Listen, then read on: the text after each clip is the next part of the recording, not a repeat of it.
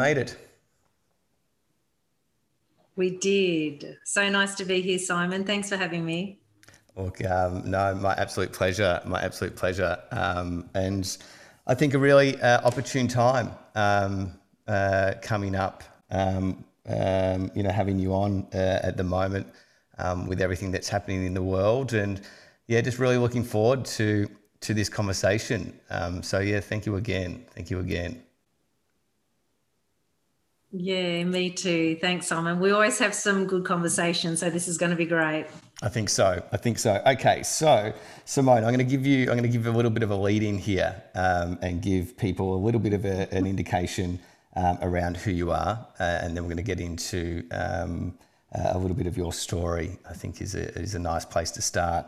Um, uh, you have a quite a rap sheet, Simone. You're, you're BA in psychology you're an internationally accredited um, hypnotherapist, uh, accredited transformational business and life coach, a philanthropist, CEO, social entrepreneur, and in 2020 were one of the top 50 business leaders in Australia. It's a, it's a pretty impressive lead in, uh, my friend. But one of the reasons um, I really wanted to get you onto the podcast, and, and especially now, is um, you've recently been featured in um, the October edition of the Woman's Weekly, um, telling your heroine's story. Um, and I actually have a copy of the article here. Um, and that's that's really one of the reasons, or, or, one of the things I'd love to kind of kick off with you, um, yeah, tonight if we can.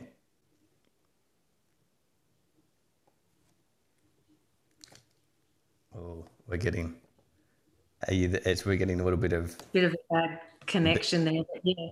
Yeah, that's. I would love to discuss article with you, Simon.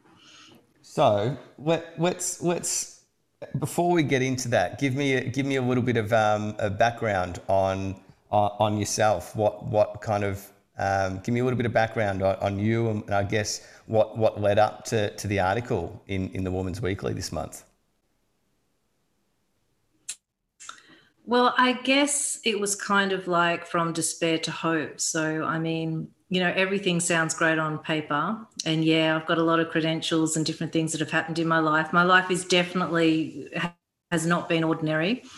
Um, you know, for a long time, I have struggled with all sorts of things, especially depression. I've just never felt fulfilled there's always been these turning points in my life where I've reached the top of my game and I've never felt that that was enough, so to speak. So there's always been something within me that has just been something that has made me to strive to keep evolving, motivated to keep growing. Um, just an adventurous spirit, you know, to find out, you know, what the truth is in life, what this great mystery is. So I've always been someone who questions everything. And I felt like at this point in my life, after I'd achieved, you know, a lot of things, that, um, you know, there was something not right, that I'd actually been lied to by society, that um, this consumerist world and, and what we're told would bring us happiness actually didn't bring me happiness. So that was when the journey really began. Um, you know, I've lived with monks in India and studied meditation. I've, you know, I'd heard about you know these different um, religions overseas and I traveled to meet them and learn more about all these different theologies and disciplines all my life. So it started off in the Himalayas. And so, you know, Tibetan Buddhism has always been a deep and very um, sacred part of my life.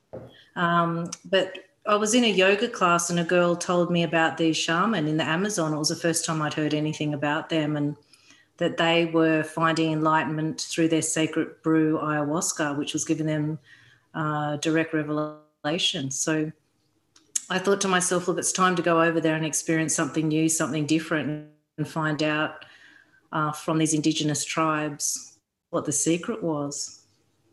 Yeah, amazing. secret to happiness.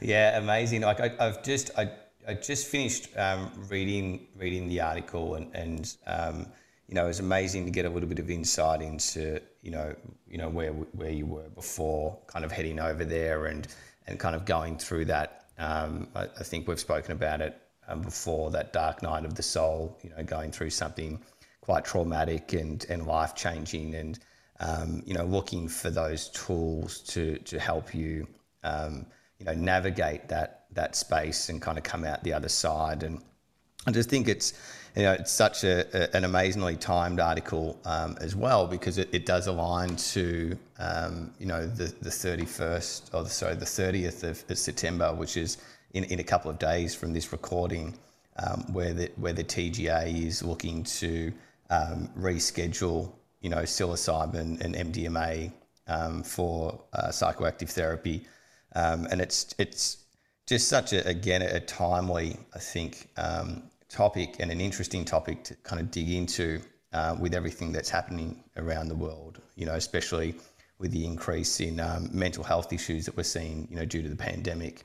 So, what I would love to know a little bit about how, how it all came about. Like, how did you go from um, going through a situation like that um, to going into the jungle and then finding yourself in an article in the Australian Australian Woman Weekly um, you know, can you give me a little bit of insight into how all that unfolded for you? Well, I never thought going to the Amazon that I'd end up in the Woman's Weekly. There was no way. So if that's not, I don't know what sort of synchronicity that is or what that's all about, but um, it was certainly the last thing on my mind when I went there. I wasn't in a great place when I went there. Like, as I said, you know, I've studied for many years religion, and there's been all these turning points in my life that have led me down different paths. I think we all at some point have an existential crisis or a transformational process where we know we've outgrown our environment. We've been called to something greater, and it means the loss or the letting go of everything that we know. So that's the dark night of the soul. So that's why it's so scary. But we go through it this metamorphosis knowing that when we come at the other end that we're the butterfly that we've grown that we can fly in a different way.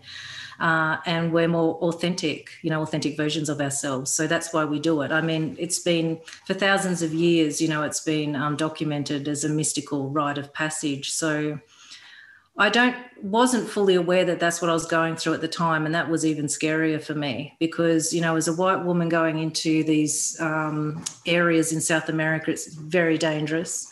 Um, you know, there's definitely anacondas, there's definitely piranha, there's um, people walking around with machetes, and on top of that, I'm told there's um, all sorts of magic. So it's a it's a pretty scary place uh, and it's a it's third world conditions. So um, getting over there was a feat, and I was getting over there because I felt a calling. I knew that I had to be there, and I don't know whether you've ever felt something like that, but it's very strong. So you just know without a doubt that that's where you're meant to be. Um, so I had to listen with my heart to that calling, and I ended up over there experiencing uh, an incredibly life changing process in that I met a shaman who took me under his wing, and I stayed in a traditional maloca for 10 days. And the tribe fed me, um, you know, very, very simple food for 10 days. And you know we had an outdoor shower and um, there wasn't there was a toilet with uh, that was just a hole in the ground with bats coming out of it. Um, you know there was mosquitoes everywhere. Like at six o'clock at night you had to turn off all the lights. Well the only light i had was a torch because um, I think there was 100,000 mosquitoes coming from everywhere around South America. So, um, and, you know, you never knew if you'd wake up to a tarantula on your um, fly wire either. So, um, you know, it's an interesting place to be. You're definitely very present when you're there. But it was there that I learned about the shamanic tradition and I experienced uh, ayahuasca. Uh, and, you know, you're talking about um, the TGA approving things at the end of the month that was around psilocybin and MDMA. Yeah. Um, ayahuasca is an indigenous uh, plant medicine that the South American people revere. Uh, and it's a bitter tasting liquid that you drink at night uh, with the shaman, and he sings songs or icaros, as they call them. And you go into a very, very deep psychological process uh, and in that space, uh, I experienced things from deep trauma to subconscious programming to conditioning to family lineage stuff to watching the birth of my boys again to um, experiencing divinity in a few hours. So it was profound off the charts. Um, but far from a drug experience, I actually felt at the end of it healed and very different. It wasn't just a trip, so to speak, that there was some sort of intelligence that was guiding me, speaking to me, healing me in those hours. It's amazing. Uh, while under the influence of the ayahuasca, yeah. And so I, what, I, yeah. Uh, so I was just going to say, so what, what kind of, um, you know, I read in the article that um, uh, you met someone in a yoga class, and, and so what what and, and, you kind of speak about it a little bit in, in the article that you, you essentially tried everything under the sun and just that couldn't break through. Was was it really just a, a matter of you know for you there was kind of no other options, or, or what what led you to make that decision finally? Yeah, I was resistant to all sorts of therapies. I just didn't feel that medication was working for me. I knew the long term effects. It didn't make me feel great. I wanted to feel joy. I want to feel happy and to have clarity and to have, um, you know, energy and nothing seemed to work and talking it through with uh, psychologists it was something that was beyond the intellect what i was going through. Um, and as i said before i truly believe you know i went vegan i moved to byron bay like i did study yoga you name it i did it. And it was all to save myself you know because i wasn't feeling great. And if you uh, ever have those kind of feelings they are and I, what a lot of people don't understand is it's not just uh, negative thoughts. It is a feeling within your bones uh, that is almost like you've been hit by a car or uh, someone close to you has died. And you feel that you know that grief for somebody else would just last you know a few weeks months. But for somebody with that level of uh, depression or suicidal ideations you know it's like someone's died every day.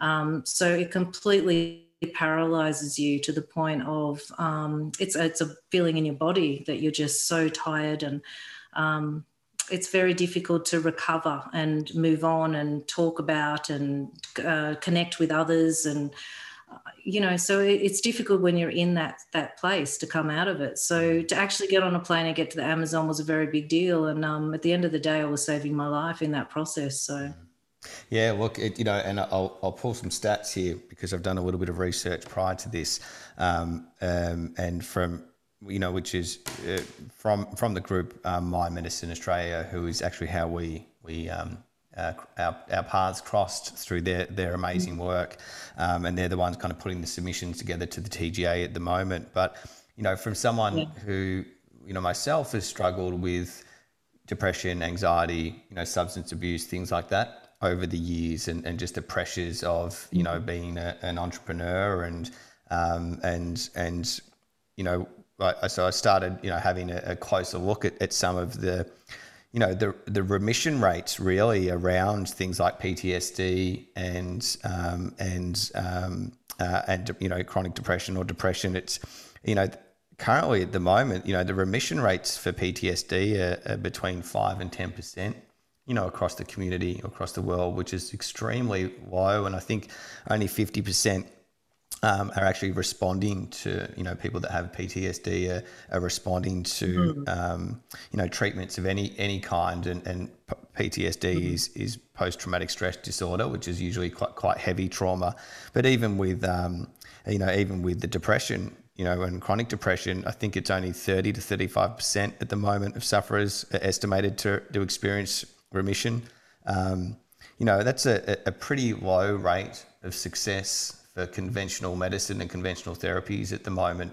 Um, so it's it, it's really sad, Simon, when you think like that level of suffering across our nation.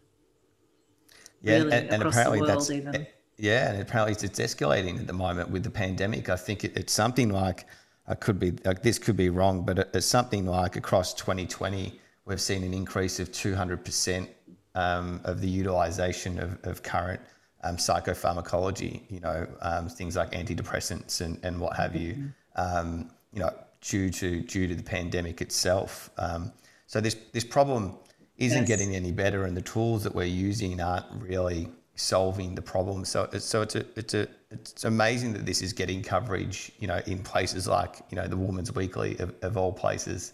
Um, yeah but I'm keen to understand how, how that kind of came about with Mind Medicine and how did you get involved with them? Yeah, I definitely applaud uh, the Women's Weekly, uh, such a mainstream uh, magazine with a particular um, reading base. Um, you know, probably was a big gamble for them to come out with something like this. Uh, but, you know, even when I was being interviewed by the journalist, she was really fascinated and well aware of the statistics that you just presented. So uh, I think that. Um, people are becoming more and more aware that this is a major issue and it's affecting our friends, it's affecting our immediate family. So it's something that touches every one of us, you know, in some way. So there is more conversation around alternative therapies because of that, because people are just absolutely desperate. Mm. Um, so, you know, it's a very, very um, sad that um, it's something that hasn't been discussed for many, many years for many different reasons.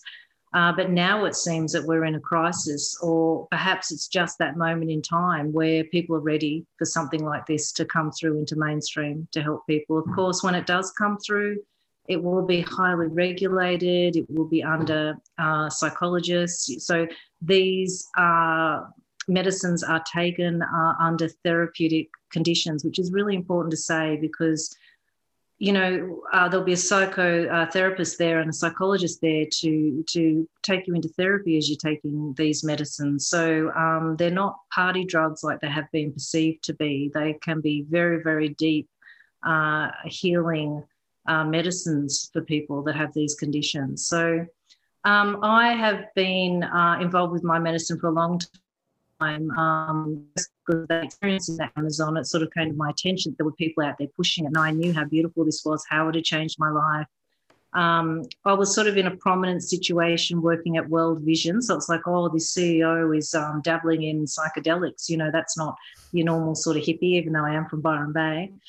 Um, so I think they were a little bit intrigued intrigue that oh this particular person was involved with this. This is not really the stereotype. So um, they're definitely interested in my story and what had happened. So i'm just you know um, a lived experience of these things. I'm not a scientist or you know a psychologist but um, yeah uh, so they just saw it as um, something they're willing to explore. There was a couple of other people there in the article that are quite fascinating as well with PTSD and different problems. So it was nice across the board to get a really thorough and good understanding of what the potential is and how. Can- I thought it was a great article, um, uh, you know, and I thought it, it gave a good um, uh, a good mix of kind of opinions as well. You know, there can be definitely like a bit of a love fest around.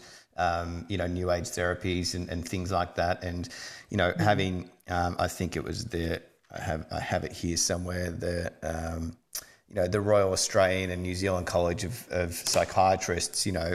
Um, they they noted they're, they're kind of you know urging everyone not to get too ahead of themselves because the the lack of longitudinal um, clinical studies.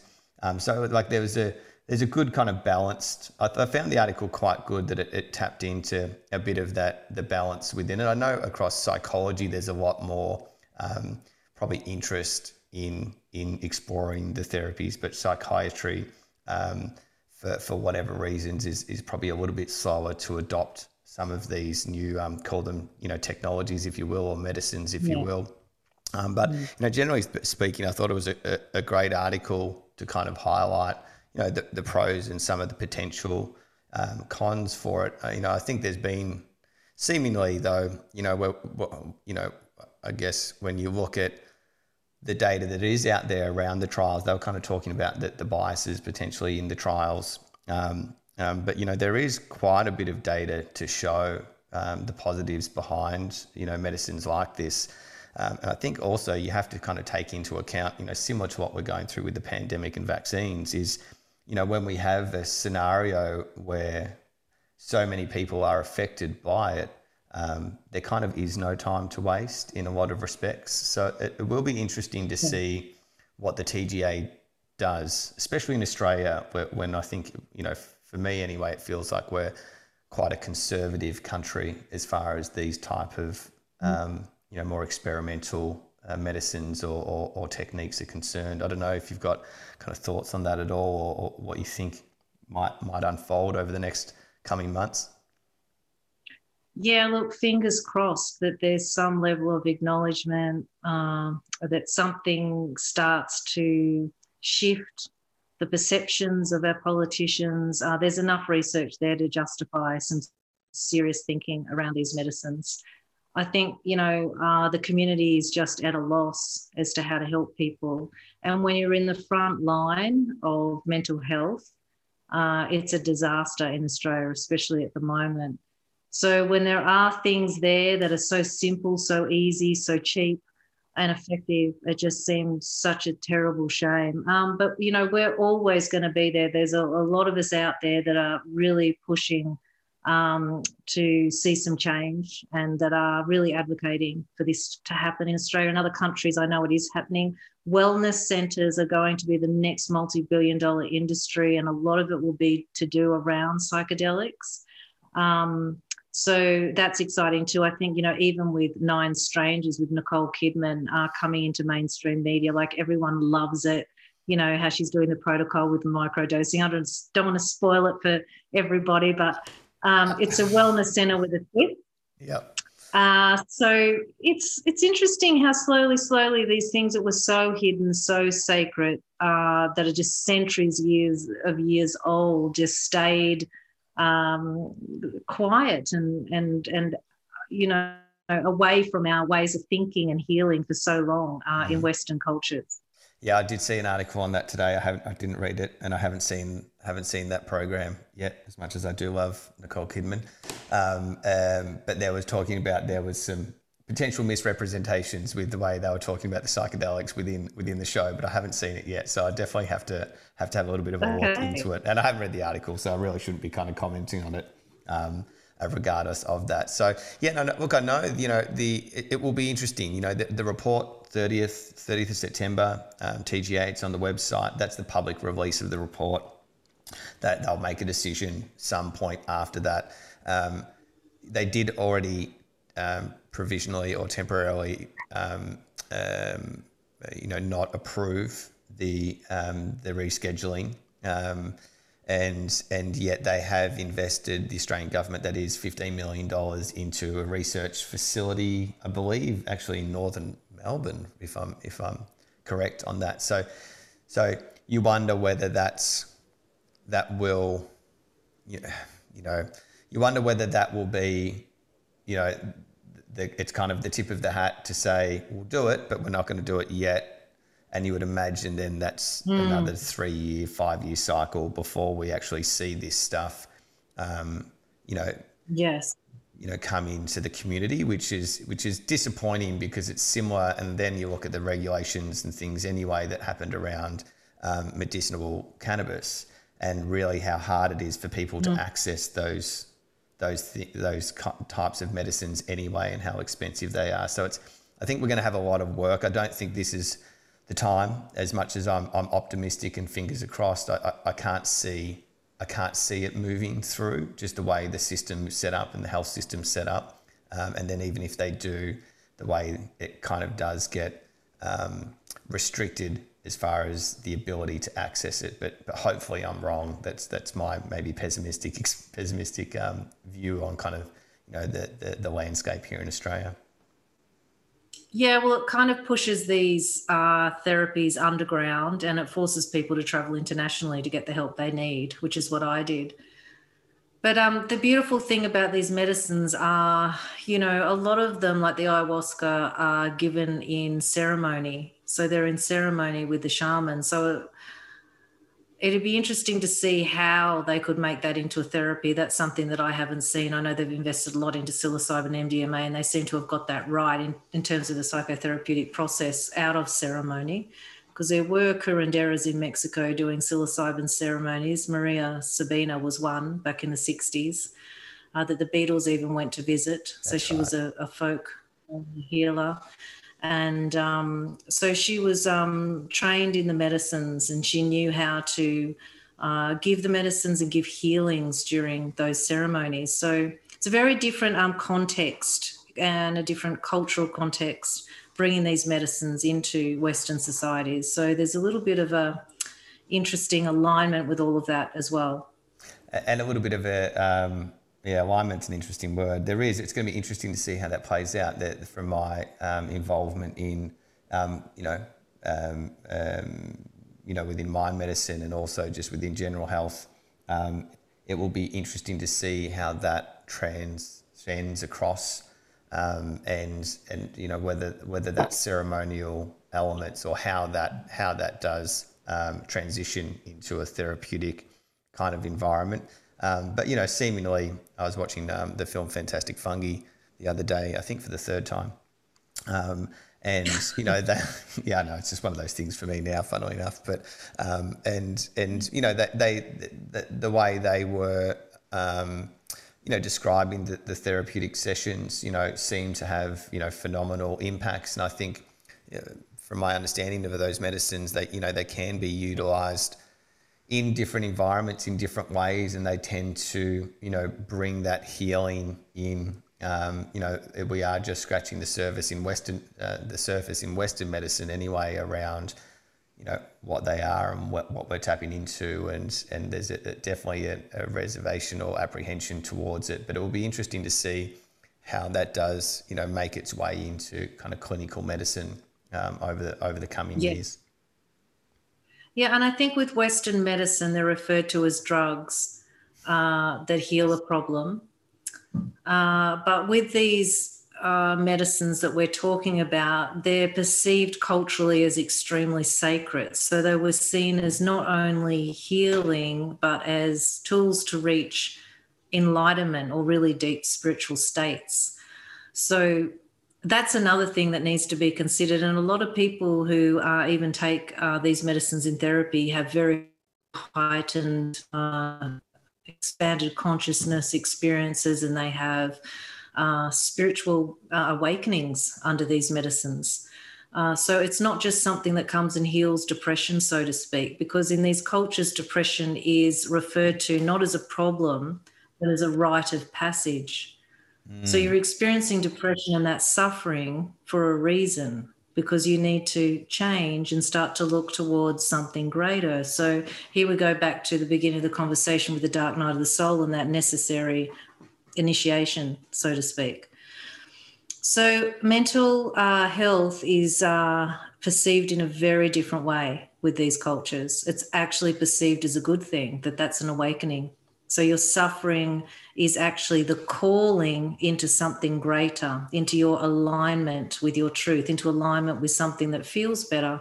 So that depression moves us or changes us or transforms us into something else, which is why we feel it.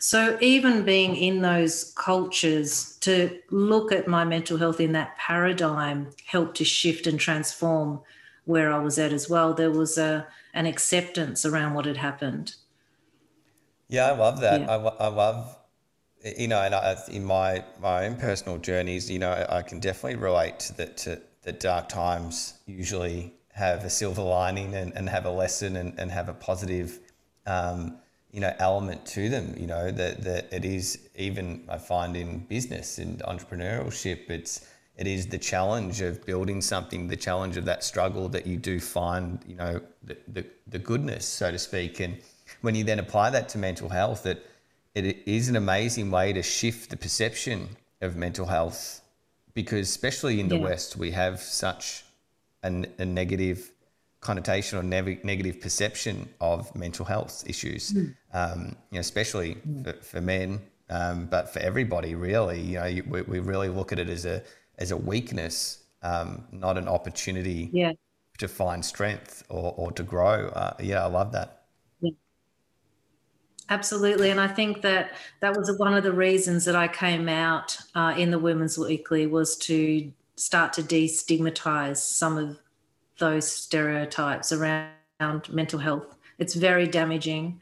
It stops us being vulnerable. It makes us feel alone.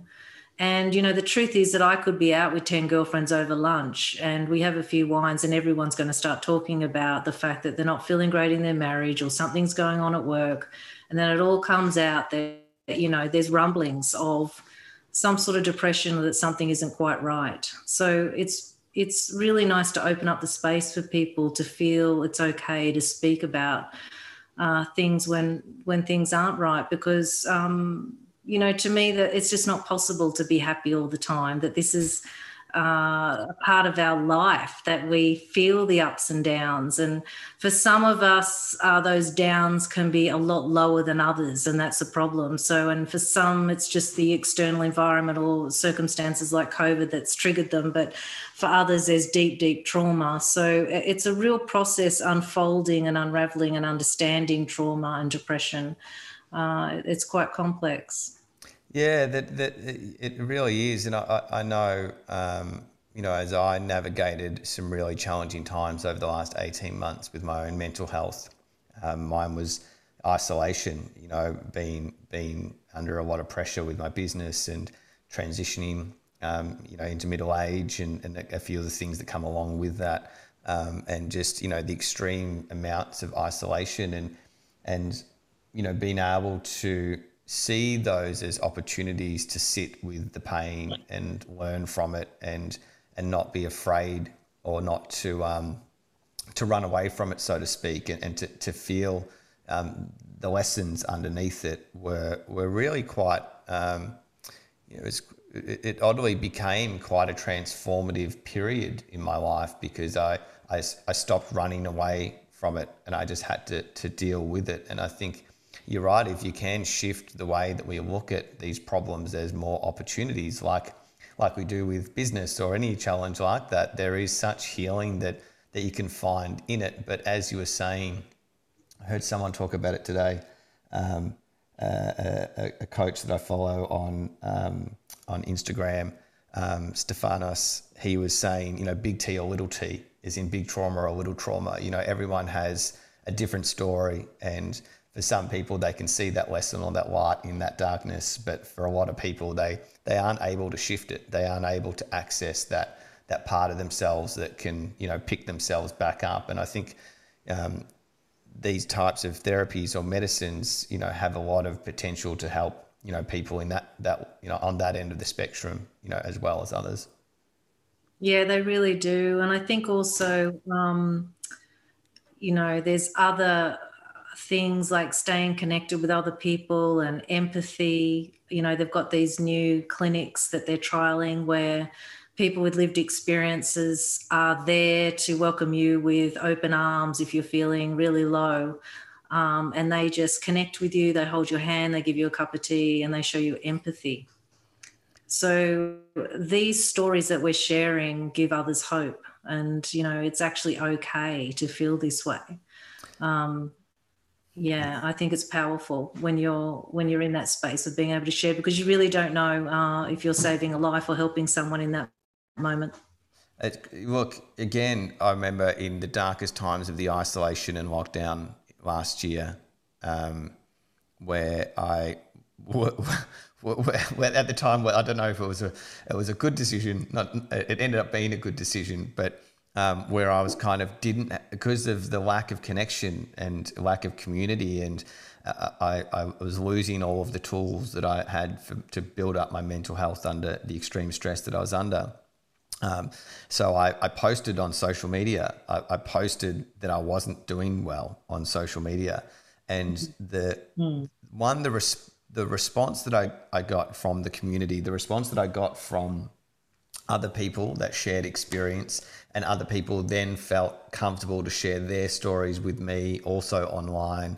Um, I spoke about how I reached out to Beyond Blue and had other people reaching out, kind of saying, you know, thank you. Like you sharing that story made it okay, especially men like other guys that, you know, I know probably wouldn't do that were, hey, Simon, how did you go? Like when you spoke to them, what was it like? And there was a real, you know, um, call from people, you know, and I think that that community element, um, and that was one of the hard things about and is still, especially in, in, Victoria, the hard things about not being able to socialize at the moment and connect with people and um, is that lack of, of, of communitas, of community, you know, um, and just how transformative and, and healing and powerful mm. that human connection really is. And I just, yeah, I was blown away by um, maybe a little bit of an overshare at the time, but that, that vulnerability really turned into deep connection with people. And it was just a beautiful experience.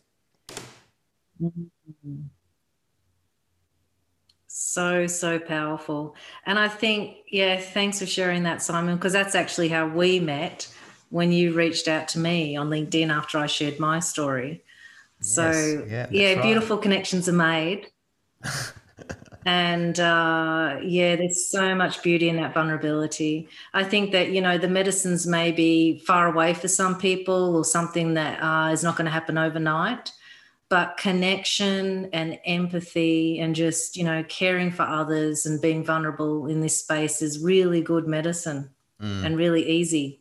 Yeah it definitely helped me. I was definitely reaching at the time and, and reaching out to people and read your story and went how do i you know where where how what, what how did this happen for you? And it was really something that i was quite interested in because i was you know at the time i was seeing a psychologist and you know, they asked at the time, you know, how did you, how you finding the sessions? I'm like, good, but 50 minutes, like I need 10 hours. Like, let's do this thing. Um, but the cost and the time and and those things were really, I was really struggling to to get, you know, um, get the, the the the medicine that I needed, and I didn't want to use. Um, um, I didn't want to use uh, antidepressants and those kind of things because I, I had tried them, you know, I tried them in a it just didn't didn't work for me. I didn't like the numbness of it all. It kind of turned the guide off, so to speak. But yeah, I, yeah, I think it's yeah. a, a really good point that that connection and that community is really a good step, you know, for people. So what I'd like to do quickly, if you don't mind, is give a little bit of insight around these two things that, that the TGA is looking to to reschedule, um, which is um, uh, MDMA and psilocybin. Um, and because I, I pulled some stats from um, from the great work that Mind Medicine are doing. And, and I wanted and I just thought it'd be cool just quickly to give you know how they're explaining anyway how these things are going to be used in that therapeutic setting. So MDMA, which people may know as um, as, as ecstasy, um, and a bunch of other different names, um, which was a, a, party drug, is um, and I may I may not get this exactly correct, but I thought I'd attempt to say the the, the correct the correct word for it. Uh, uh, methylene so MDMA. So MDMA is kind of that we were saying before has been used in PTSD. I think I did pretty well there, funnily enough. Um, uh, is being used in P- with PTSD. So the MDMA they're saying can amplify emotional responses and facilitate feelings of trust between individuals. When used in psychotherapy, MDMA can help individuals feel more com- um, comfortable with their therapist and more likely to engage in their emotions and the therapeutic process. And you would have seen that the film Trips of Trip of Compassion, um, where where they uh, they're looking at. Um, I, ha- I, haven't actually seen it yet. You haven't seen it? Amazing. So the the studies are Israeli soldiers yeah. and um, people that had been through like um, first responders and and um, them dealing with you know you can think about the trauma that's happening at the moment for people dealing with with um, uh, the pandemic, the frontline workers, and the trauma that they're having to deal with. Like the, the, the it just the film was absolutely amazing the way it it, it showed, um, yeah, showed the utilization of MDMA in those kind of settings. But so the MDMA, the, the, the results that are coming out of these trials, and, and granted in the article they were talking about some of the, the biases potentially within it, so people should check that side of it out.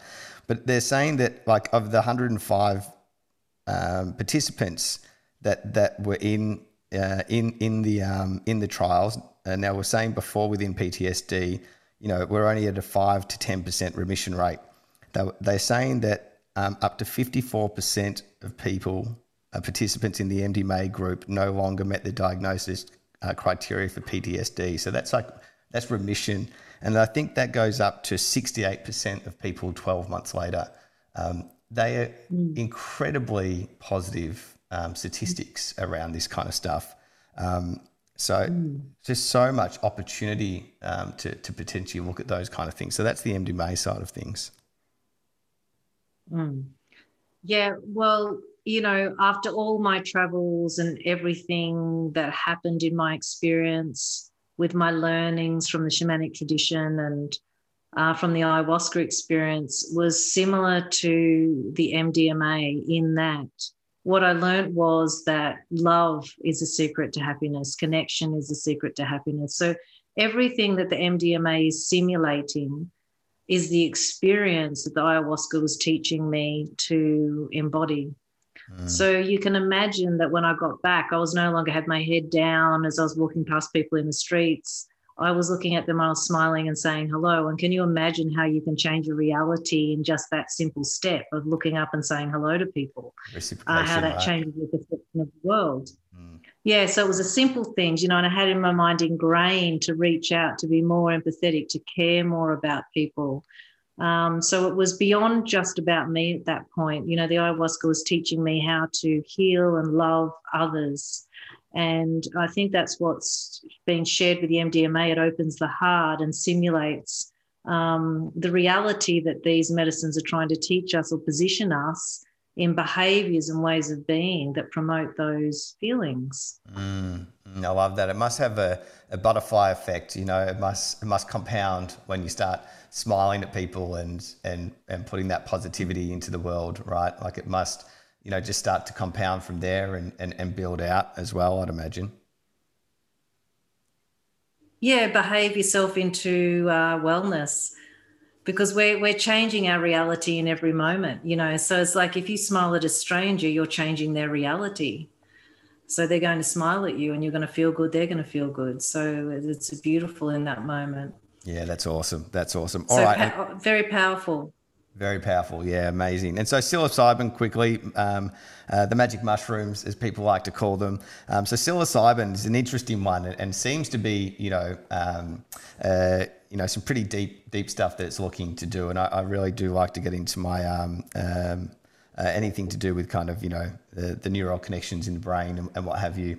Um, so psilocybin, they're saying, you know, breaks down existing neural connections in the brain, which can disrupt patterns of negative thinking and allow individuals to adopt new perspectives. With the aid of psilocybin, a trained therapist can guide an individual through a thought processes, uh, need, or the thought processes needed to develop new positive neural connections. Um, so again, it's like a, re- a, bit of a reset on the brain, a reset of, of breaking down that negative thinking pattern. And, uh, and again, you know, I, I can I, I can respond to that, you know, in the sense of relate to that in the sense that when you are trapped in that, you know, negative cycle and that depression, you just constantly thinking about, you know, that, that pattern of thought and you just kind of want to break from it as well. Um, but they're saying that the, the effects of this, so we're saying before that, you know, sufferers with depression at the moment is 30 to 35% of sufferers are estimated to experience um, remission. So that's current current approaches. Uh, 50 to 80% of, of patients um, relapse after treatment stops. So that's kind of same with depression. You know, most people, I think, you know, when you're looking at some of the psychopharmacology out there now with antidepressants, it's a nearly a lifelong thing. There doesn't seem to be a lot of, you know, remission rates for people on these um, on these uh, uh, uh medicines, which seems like a pretty good business model to me, quietly. But um, they're saying that psilocybin, psilocybin has shown to be, you know, effective in treating end of life. Oh, sorry, I know psilocybin assisted therapy can lead to remission rates um, of 60 to 80 percent of cases uh, of anxiety and depression, and that was in a study um, with Griffiths in 2016. And, and psilocybin has been shown to be effective in treating end of life anxiety with long lasting results of 60 to 80 percent of patients. Um, still showed clinically significant improvements you know, up to four years after. So the, the huge statistics of he, potential healing. Um, and I think even with psilocybin, there's, there's studies now around dementia, which is a massive issue. I work in aged care and you know, Alzheimer's and dementia mm. are, are, huge. They're finding it in children now, um, uh, which is new studies that are starting to come out. Um, so just, just again, the, you know, the, the need to really go heavy on this stuff and start pushing the research, um, you know, is it seems to be a bit of a, a um, no pun intended, but no brainer. You know, really, you know, pushing these medicines mm. forward. Yeah, I mean, even when you say that it changes neurological pathways, I mean, that is profound. Yeah, worth investigating. It's honestly profound. Mm, mm because I guess that's what it is, right? It's people stuck in these patterns of thought, these patterns of behavior. I know with with my, you know, negative negative thinking, and we all have that, you know, that, that critical critical part of our mind, you know, the the um, you know that that kind of re- rational part of the brain, the, the prefrontal cortex that's making those decisions and trying to save us from being eaten by the lion or hit by the car when we cross the road. But you know that that kind of ego mind, I think they call it, you know, in, in the shamanic terms, like an ego death that you're going through. Um, to be able to see things in that kind of new perspective, that that new new position can be, can obviously be you know great opportunities to get that kind of reprieve, that moment to reset reset yourself. Um, how, do, how, how does that then work? I, I read a lot about um, um, the idea of integration, and and then after that reset kind of occurs. How how have you, in your experiences, kind of approached that, and, and what's your kind of understanding of the, the preparation and integration process? When the uh, you're talking about psilocybin changing neural pathways and and the way we think. It's very much with the ayahuasca also that the ayahuasca creates pathways for you to see that you have choice. So it'll show you in the medicine when you're when you've drunk the brew that you've made this choice it's led to this suffering. You could make this choice, this choice. There's many, many possibilities. So that's the way it plays out. So you see all the possibilities to open up your life, to change your life, to transform your life. And then you choose what that possibility is.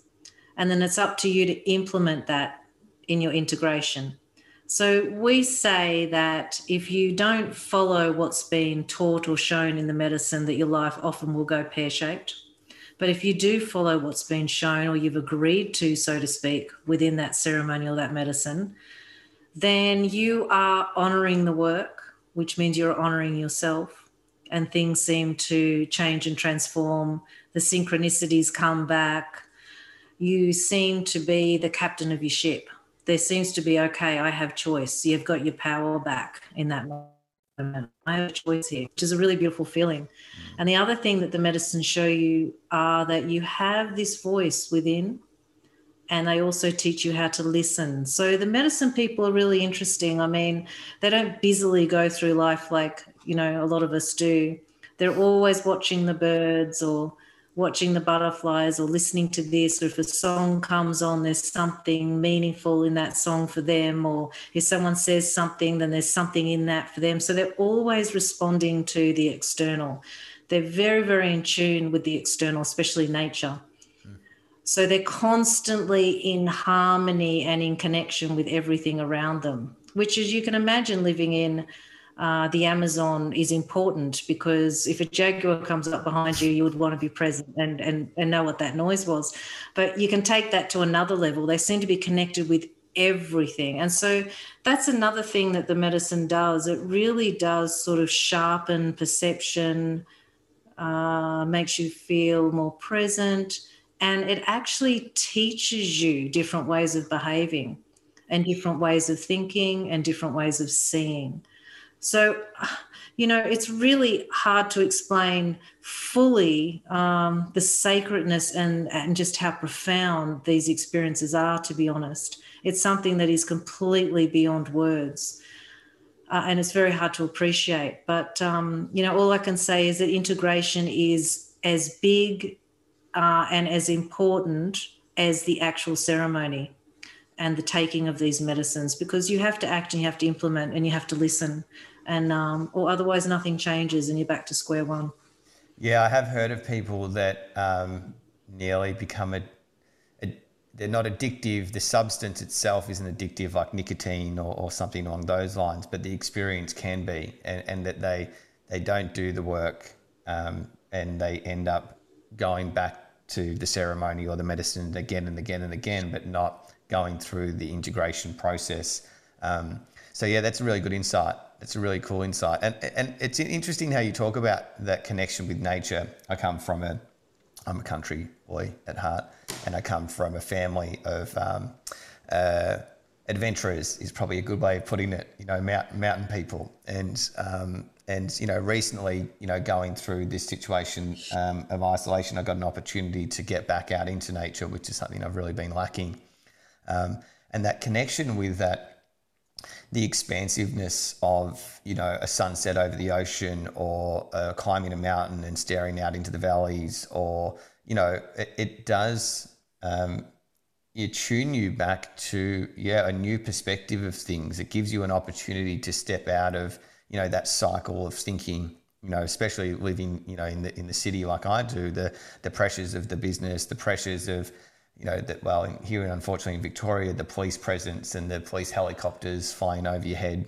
um, 24 hours a day it's it's kind of like a psychic nightmare here at the moment. So those opportunities to go and reconnect with nature and things do give you you know um, uh, that insight you know do give you that opportunity to really see things from a new perspective. And I, I noticed for myself coming back into the city um, after being able to get out into nature again um, a little while back that it sh- completely shifted the way I was um, one looking at the world, but also investing in it or engaging in it. You know, like I was getting quite frustrated and wanting to change things and trying to affect things that I couldn't control, um, as opposed to just kind of surrendering to to what what is and and you know enabling myself the the peace of mind to kind of navigate my world again. So um, any anything that can help do that quickly and effectively um, potentially without having to go and climbing a mountain might might be a positive thing.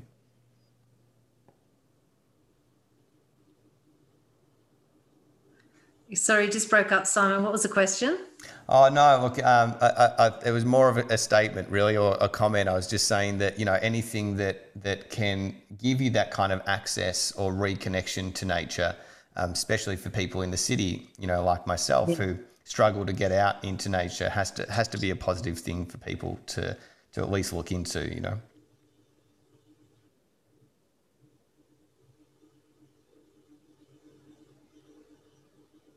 Am I losing you a little bit there?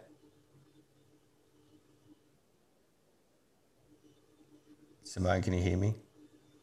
Are you there, Simon? Yeah, can you hear me now? Yeah, I can hear you.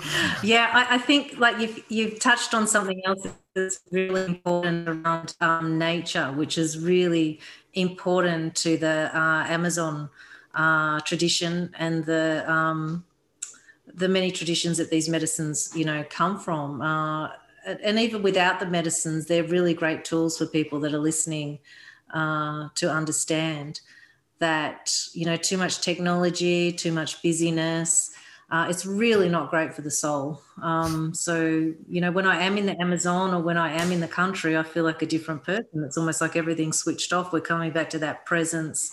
We're coming back into uh, the loveliness of, of who we are without all the distractions and the, uh, you know, technologies that distract us and take us away from uh, being home and embodying our body and our feelings and, um, all the soft spots that um, impact our life in so many ways when we're we're busy and uh, we we we forget you know that uh, we contain all the wisdom and infinite knowledge and healing within ourselves.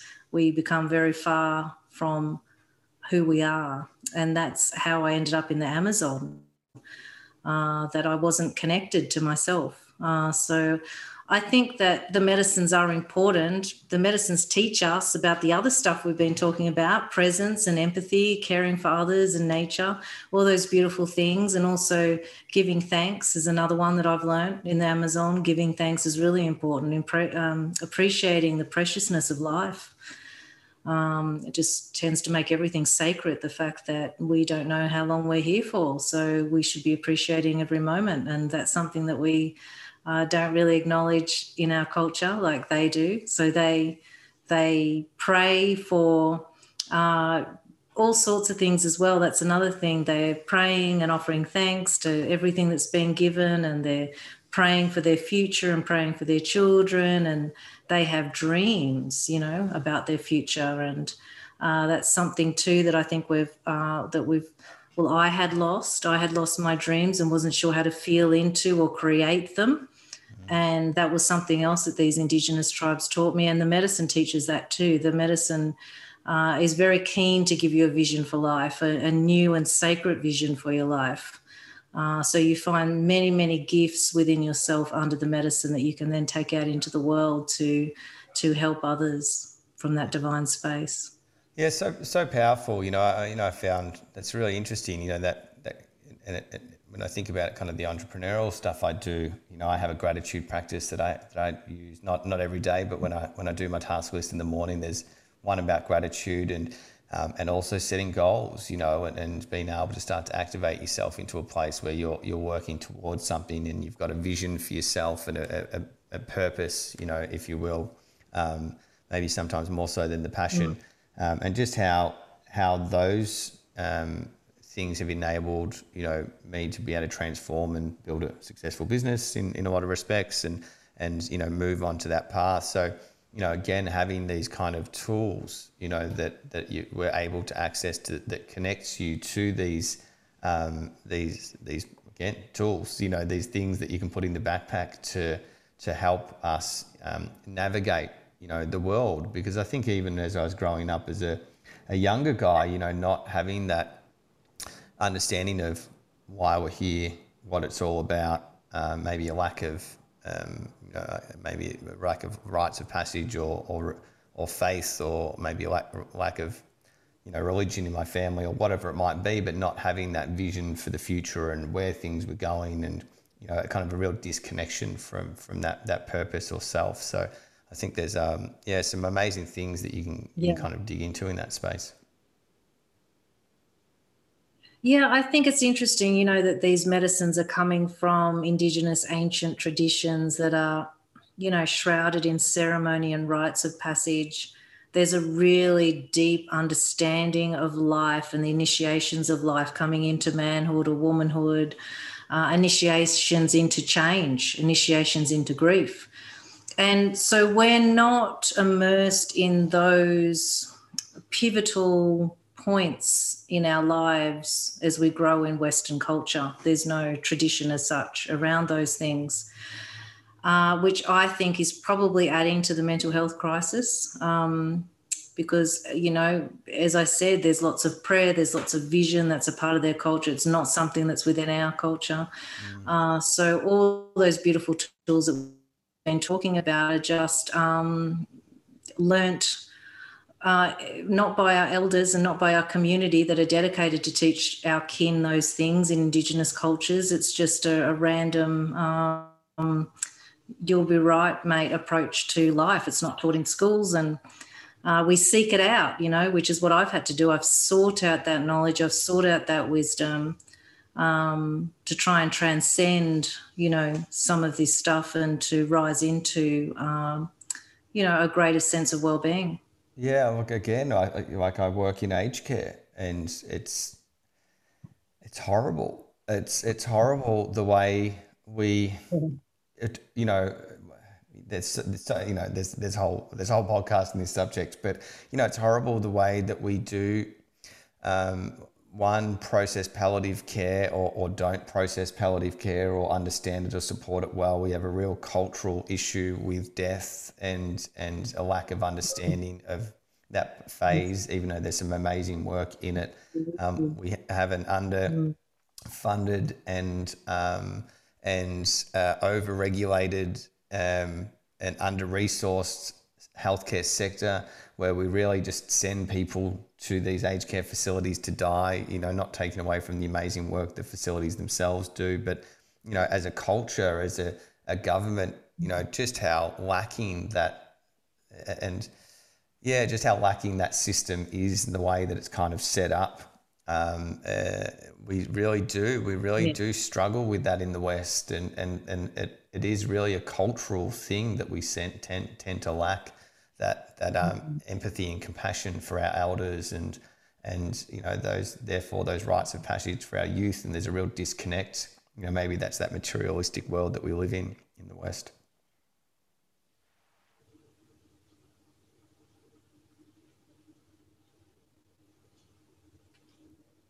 Did i lose you there again? Yeah I was just rambling on. I was rambling on about about um, Western culture and the aged care sector and and our disconnection with with our elders, uh, Simone. That's that's where I was riffing out. So. Um, Hey mate, listen. Uh, I get it. I think you've you brought up a really um, a good point. You know, that's another aspect that just highlights so deeply how removed we are from our reality as human beings, how death is not a part of life, you know. And was one of the things that I experienced going into the Amazon was the small deaths leading into that experience, the death of my relationship that sparked the whole thing off, the death of losing my business, the death of losing the family as I knew it. It was those small deaths that um, were seemingly so destructive that were actually rebirths into something completely different, which is where I needed to be. Um, but you know, on another another side of things, exactly what what you're saying. I think around mental health, we've lost that culture. We've lost the rites of passage. We've lost our connection to um, the humanness of who we are. You know, let's mm. just throw our loved ones into nursing homes. You know, palliative care. It's um, it's very different to these other cultures, Indigenous cultures. And even the way that's kind of playing out, and it's com- it's a complex conversation that I'm not qualified to have, but how that seems to be playing out, you know, in our response to health and and, and the pandemic in a, in a mm. lot of respects. You know, it's very much oh, like modern medicine. It's it's a it's a, an elimination strategy. You know, it's a, we'll cut it out and we'll we'll we'll we will try and get rid of the problem, not not um, yes. solve the underlying issues behind it. That you know the reason why so many people are getting affected by this thing, and um, no. Yeah, it's like a disconnect, right? It's a disconnect with what we are. Total disconnect. But the thing that really came up for me around that is coming back to your what you were saying previously was this incredible fear of death. Mm like this incredible fear of death that was just driving this global vaccine and driving this panic and you know like it was just crazy. Just people were just so obsessed with dying. Yeah i think look for me it's um uh, it, you know it it felt and not necessarily that it was intended to be this way but it, it felt like it's weaponized to minimize the impact on an in, inefficient and um, a health system, you know, in a lot of respects, and, and a health system that wasn't set up to deal with with something like this, you know, and it's complex. You combine that with, you know, our bad habits in the West of drinking and smoking and eating bad food and all of these things that you know generally uh, um, mm. uh, allowed and taxed and you know let, let to run rife in, in the community and then when something like this comes along the pressure it puts onto the health system that's not ready to deal with it um, yeah, and you know you can go down a bunch of different mm. rabbit holes in that space, but it, it really did you know push. Sure can. Yeah, you sure can, um, and I try not to right. Like you try and be balanced. Like there's it's, but yeah, I think I think it's a real opportunity. Like just to kind of anchor again back on this article, the amazing work um, uh, that Tanya and Peter are, are, doing, you know, with Mind Medicine Australia, um, and and hopefully our good friends at the TGA. Um, you know, do do take a, a serious look at this and and um, you know at, at least open that opportunity for people to access you know medicine because I can't see the downstream effects of this pandemic being anything other than horrific in the mental health sense, you know, for the community mm-hmm. for years to come. And, you know, it feels like the time is now to, you know, take a little bit of risk, like where we can obviously move vaccines to market very yeah. quickly when we need to. Um, uh, yeah. Let's get mental health up there, right? Let's get let's put mental health on the map as as a, a pan, the, the, the, shadow pandemic, as they're calling it, you know. And I feel like it's definitely something that's that's worthy of more conversation. So um, yeah, this has been really insightful. Thank you. Yeah, I really do think that we're heading into a new way of being, Simon. I think that this is all being a, an awakening, so to speak. Uh, it's definitely been something that has gotten people thinking about the business of their lives, whether they want to work at work or work at home or spend more time with family, or when everything's ripped away, that they are actually depressed or they are actually having an existential crisis that was covered by this capitalist dream that was in front of them yeah. So Hi, I'm Simon. well, you know, that's a beautiful moment in life because there's the awakening right there. So, I mean, as soon as we are attached to something that we think is going to bring us happiness, uh, or we're distracted by something, you know, we're not actually connected with ourselves. So uh, we come back to what really makes us happy and what's really important. And I think that's what this pandemic is doing. And look, I do feel that um, some of these medicines are the lesser evil compared to what could happen um, that it is worthwhile them considering. It is great the Women's Weekly and these other um, media outlets are now opening the conversation to the possibilities, and that's that's really all we can do is just share our experience and give people hope, and just pray that um, they see things differently and this this goes ahead in a few days' time. Yeah, awesome, um, and probably a great place to, to finish up. But I I did want to um, give you the opportunity as well uh, Simone, what what now for you, and and and where where are you in the in the world, and and how are you bringing um, these insights and this medicine um, um, to the community, especially in Australia?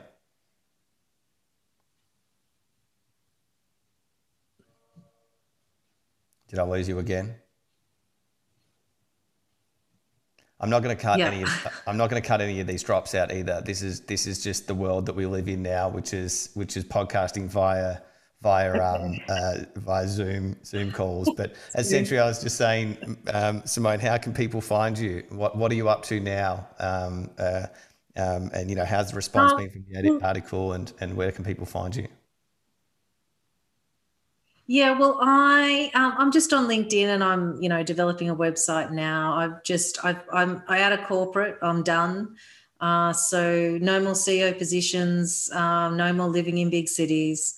Um, uh, I am basically living in the country at the moment between the country and Byron Bay, and I've you know I've expanded on my psych degree and i have studied you know counselling and psychotherapy and uh, hypnotherapy and I think, you know, this is another thing with the medicines. What they do to you is uh, sometimes transform you into a healer. So that's where I feel like I've been on this heroine's journey and I've got to the other end, the end of it. And now I'm sharing the gifts. So it's a really beautiful space to be in, to be able to um, come back with something to share that uh, that maybe give people that will give people hope and um, let them know that uh, this this transformation may be inevitable and something not to be afraid of that it's a rite of passage that is thrilling. I mean if you've ever read the alchemist you would know that yes. um, it's thrilling to go on that journey. So